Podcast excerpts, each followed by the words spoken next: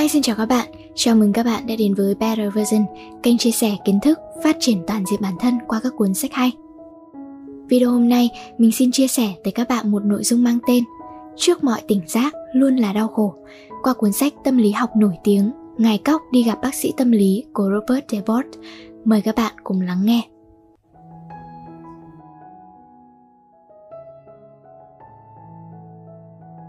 Tác giả đã từng so sánh cuộc sống như một dòng sông, dường như nó đang chảy êm đềm, lặng lẽ, nhưng thực ra nó lại đang ẩn chứa những con sóng ngầm đầy nguy hiểm. Đằng sau cuộc sống tưởng chừng yên ả, nhưng ai cũng sẽ gặp không ít sóng to gió dữ trong đời. Đằng sau cuộc đời tưởng chừng rất đỗi bình thường, nhưng chất chứa bên trong lại là những nỗi đau khó hòa giải và những nỗi niềm không thể nói ra. Làm thế nào để chúng ta có thể thành công vượt qua dòng chảy ngầm của cuộc đời và đến được bến bờ hạnh phúc? Và làm thế nào để chúng ta có thể chiến thắng được những căn bệnh tâm lý trong xã hội hiện đại ngày nay?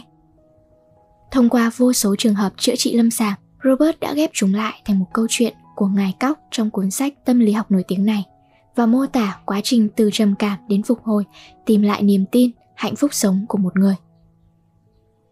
Cuốn sách ngài cóc đi gặp bác sĩ tâm lý với tựa đề nghe như là sách dành cho thiếu nhi, nhưng thực chất đây lại là một liệu trình chữa bệnh tâm lý rất chuyên sâu dành cho người lớn.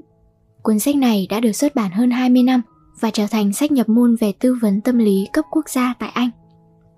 Nó hay ở chỗ là bạn có thể theo chân ngài cóc, từ đó có một cảm giác trải nghiệm chân thực trong từng chi tiết của quá trình tư vấn tâm lý, hoàn thành một buổi tự chữa lành cho bản thân.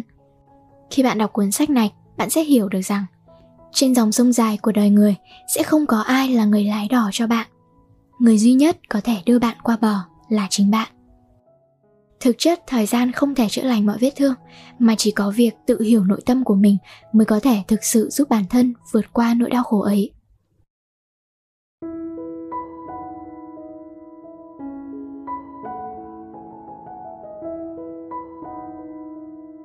Ai trong lòng cũng đều có thương tích.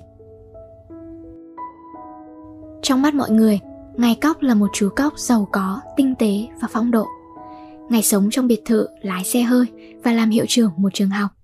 Ngài không hút thuốc, thỉnh thoảng thì nhâm nhi chút rượu và sống một cuộc sống tự do, vui vẻ. Nhưng mà, như người đời vẫn thường nói, mọi thứ trên thế giới đều ẩn giấu một nỗi bất bình. Nhìn thì có vẻ lạc quan, nhưng suốt dọc đường đời, nội tâm của ngài đã chi chít những vết sẹo. Ngài lớn lên trong một gia đình không có mấy niềm vui.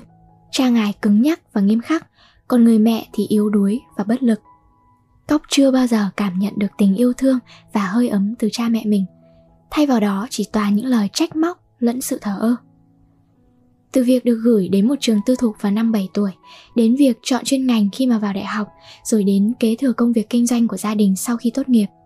Tất cả mọi bước đi trong cuộc đời của Cóc đều do người khác quyết định.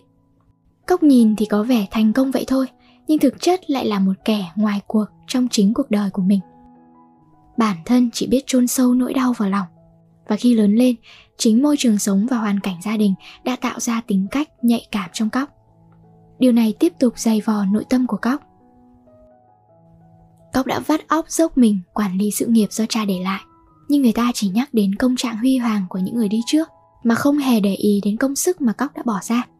Để được công nhận, cóc đã cố gắng làm họ vui, nhưng đổi lại, chỉ nhận được những lời chê trách để trông có vẻ là người hòa đồng, Cóc thậm chí còn giả vờ là một hippie chính cống và sống như một hạt cười trong lòng mọi người. Tuy nhiên, ngay cả việc hy sinh chính mình, Cóc cũng không thể giành được sự yêu thích của người khác. Những chuyện nhỏ nhặt như này như một mũi dao đang khắc, đang rạch lên những vết sẹo đã có trong lòng của Cóc. Bế tắc trước tình hình khó khăn của cuộc đời, Cóc tìm cách uống rượu để giải tỏa. Nhưng kết quả lại khiến cho bản thân ngày càng lún sâu hơn vào vũng lầy. Sau một lần say xỉn, Cóc đã đánh cắp một chiếc ô tô, Cóc trở nên nổi loạn, từng cướp của, trộm tiền, lăng bạt khắp mọi nẻo đường. Cuối cùng thì bị bắt vào tù. Và khi ra tù, tấm áo giáp phòng vệ cuối cùng trong lòng Cóc cũng sụp đổ. Cóc mắc chứng trầm cảm, nhà thì bị người khác chiếm giữ, chức vụ hiệu trưởng yêu thích cũng bị bạn thân thay thế. Cóc phong độ của ngày hôm qua giờ đây biến thành một ngày cóc tiểu tụy. Cóc bắt đầu mất ngủ, uống rượu nhiều hơn, ăn mặc lôi thôi và cả ngày nằm lì trên chiếc ghế sofa. Ngày như rơi xuống vực thẳm, khóc lóc thảm thiết giữa đêm và trong lòng có ngàn lý do để đau buồn. Có lẽ ai cũng sẽ có một lần thấp thoáng hình bóng của cóc. Đó là những lần bạn đã cố gắng hết sức để làm việc, nhưng số phận luôn ngáng chân bạn và khiến mọi nỗ lực trở nên vô ích. Bạn đã nỗ lực để nhận được sự công nhận, để khiến người khác hài lòng, nhưng đổi lại là sự không biết ơn và đôi khi còn bị lợi dụng. Khi bạn cần ai đó bên cạnh, đến cả người thân thiết nhất cũng có thể nói những lời không hay và có cái nhìn không tốt về bạn, khiến bạn chỉ biết ngậm đắng nuốt cay. Ai đó đã từng nói một câu rất cay lòng. Trên đời này, không ai là không bị thương, tất cả đều mang theo thương tích mà tiến về phía trước. Ai rồi cũng phải một mình băng núi lội sông. Tuy nhiên khi buồn, bạn có thể cho phép mình dừng lại, nhưng không thể để bản thân gục ngã dù phía trước có khó khăn đến đâu từ tận đáy lòng chúng ta vẫn đang khao khát tìm kiếm sự tự chữa lành bên trong thay vì chờ đợi được chữa khỏi chi bằng hãy học cách tự cứu chữa cho chính mình giống như nhà văn Dương Giáng đã khuất với kinh nghiệm 105 năm sống trên đời, bà nhắn nhủ với chúng ta rằng trên đời này không có ai là không bị thương. Bất kể khi nào bạn phải tin rằng người duy nhất có thể thực sự chữa lành vết thương cho mình là chính bạn. Đừng oán trách, đừng sợ cô đơn, nỗ lực tích lũy bản thân đời là biển khổ và chỉ có một mình vượt qua. Cầu cho núi sông bên trong bạn tráng lệ và luôn tin rằng thế gian này đáng giá để sống.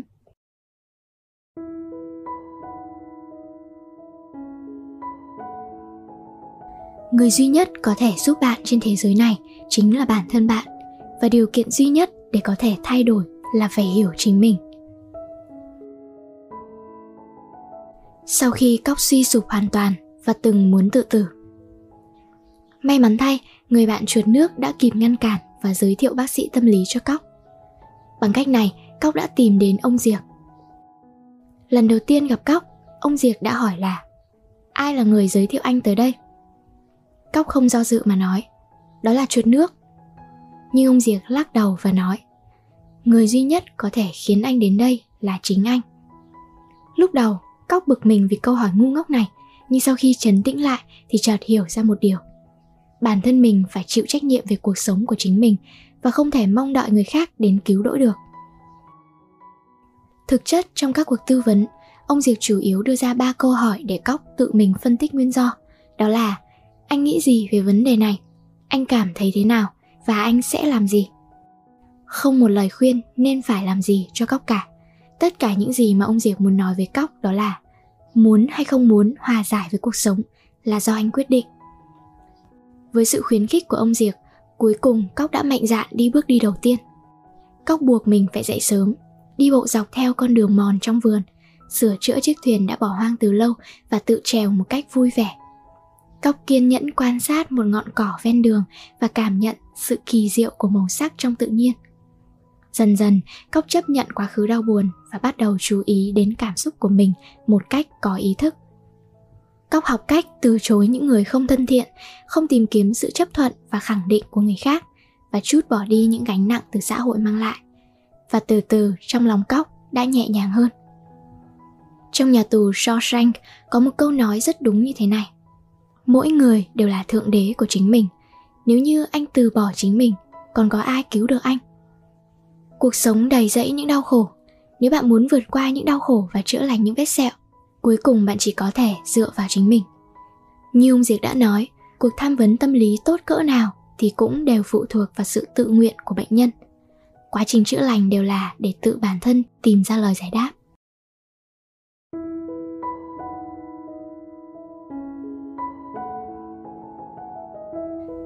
Người lớn sở dĩ đau khổ là vì người lớn không ở trạng thái của người lớn. Trong các buổi tư vấn của cóc, ông diệp chỉ ra rằng cuộc sống của một người được chia ra làm ba trạng thái. Đầu tiên, trạng thái cái tôi là một đứa trẻ. Khi một người ở trong trạng thái này, anh ta sẽ có những phản ứng trong vô thức thông qua những thói quen từ thuở thơ ấu. Việc thể hiện cảm xúc lẫn hành vi đều giống như phản ánh hình ảnh đứa trẻ trong tuổi thơ của anh ta ở trạng thái này, anh ta sẽ tuân theo bản năng và phụ thuộc vào người khác. Anh ta sẽ tái tạo lại kịch bản trong quá khứ, trải nghiệm cảm xúc đau khổ bị kìm nén trước kia. Chính vì thế mà anh ta sẽ không học được điều mới. Trạng thái thứ hai, trạng thái cái tôi là cha mẹ.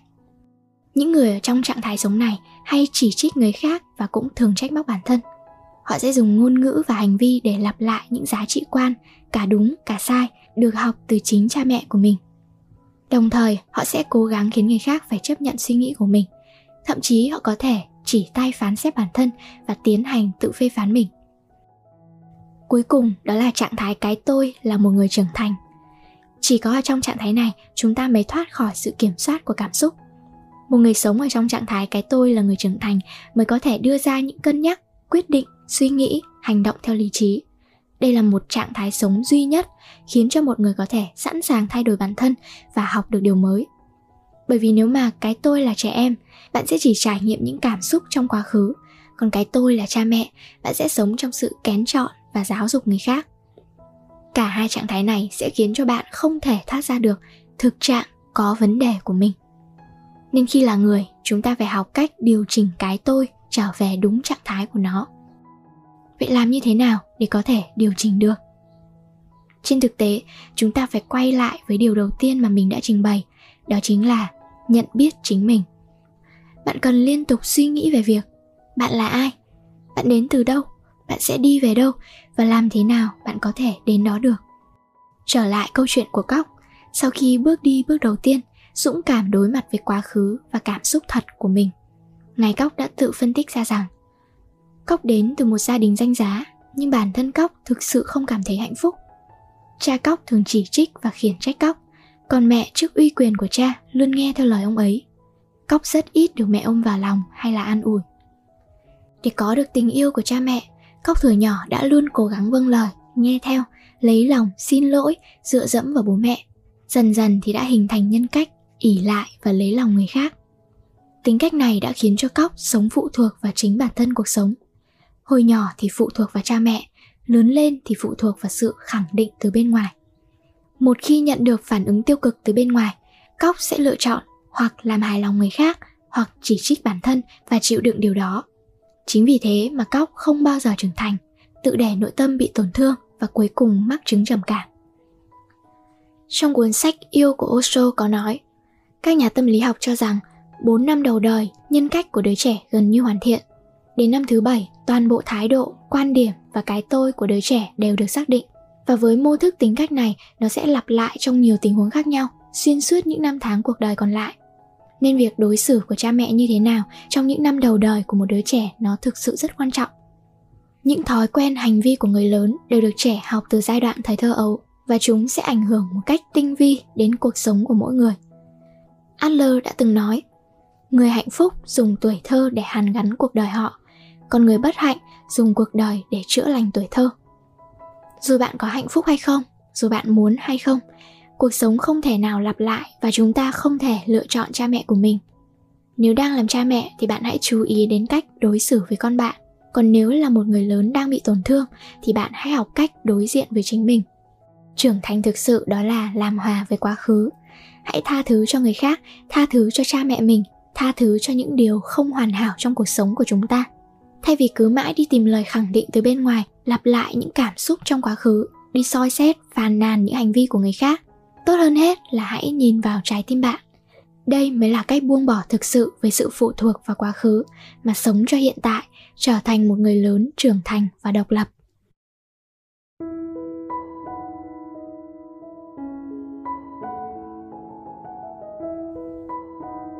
Bốn tọa độ cuộc sống quyết định bạn trở thành người như thế nào ông diệc luôn hỏi cóc hai câu hỏi. Một câu là dành cho bản thân cóc. Anh thấy mình như thế nào? Anh ổn chứ? Câu thứ hai là dành cho người khác. Anh nhìn người khác như thế nào? Họ như thế nào?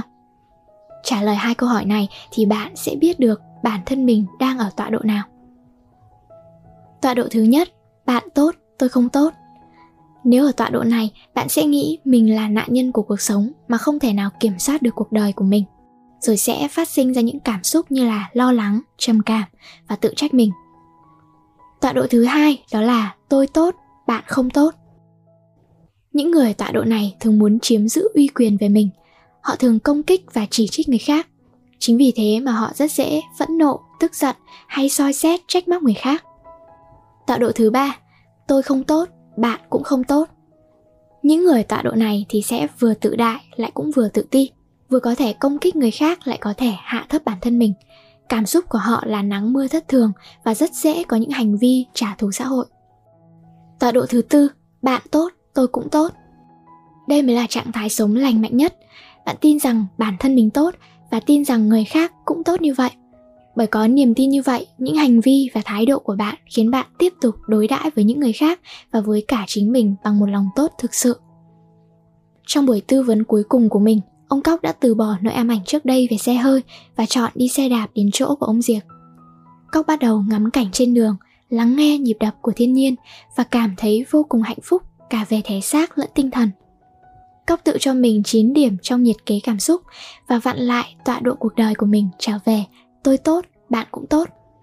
Bởi vì lúc này trong lòng Cóc có đủ cảm giác an toàn, tin tưởng vào sự trưởng thành và năng lực của bản thân. Đồng thời thì Cóc cũng coi trọng ưu điểm của người khác, vậy nên có thể cùng hợp tác và thúc đẩy lẫn nhau. Ông Diệc đã gọi quá trình này là sự cộng sinh, có nghĩa là chấp nhận bản thân và đón nhận những người khác, kết nối một cách hiệu quả cùng nhau phát triển. Sự cộng sinh này nó sẽ thể hiện ở lòng đồng cảm nhưng để có thể đồng cảm được với người khác thì trước tiên bạn phải biết yêu thương chính mình.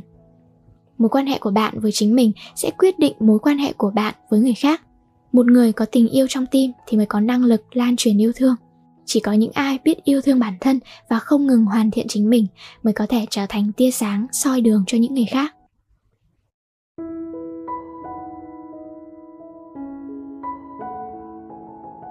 Nhà tâm lý học Ca Tràng đã cho biết không có sự thức tỉnh nào mà không đau đớn. Thay vì chìm đắm trong đau buồn, tốt hơn hết là bạn nên đối mặt với những vết thương của chính mình. Ngừng trốn tránh, che đậy và phủ nhận nó. Hãy cảm ơn nỗi đau này, cảm ơn những hoàn cảnh khó khăn vì nó đã cho bạn cơ hội, cho bạn bài học để trưởng thành trong đời sống này. Hãy để con người thật của bạn được giải phóng khỏi những xiềng xích của những gì trong quá khứ bóng tối chỉ có thể được thắp sáng bởi những người sẵn sàng bước ra ngoài nếu bạn đang trên con đường tự chữa lành bản thân đây chính là lúc bạn có thể bước ra bước đầu tiên hãy đối mặt với quá khứ. Hãy xem bản thân mình đang ở trạng thái sống nào, đang ở tọa độ nào và cánh cửa thế giới của chính bạn. Con người thật được trưởng thành trong tự do của bạn, luôn sẵn sàng mở cửa đón nhận bạn. Cảm ơn bạn đã lắng nghe. Nếu bạn cảm thấy video này có ích, hãy lan tỏa đến những người cần nó. Cuộc đời là vô thường. Quá khứ không thể quay về, xuất thân không thể thay đổi, cha mẹ không thể lựa chọn. Chúng ta sẽ luôn có thể bị tổn thương, sẽ hoang mang, sẽ lầm đường, lạc lối nhưng đừng nản lòng, cũng đừng mất hy vọng. Miễn là ta còn thở, tất cả đều có thể thay đổi. Mong cả bạn và tôi sẽ trở thành sức mạnh mạnh mẽ nhất của chính mình.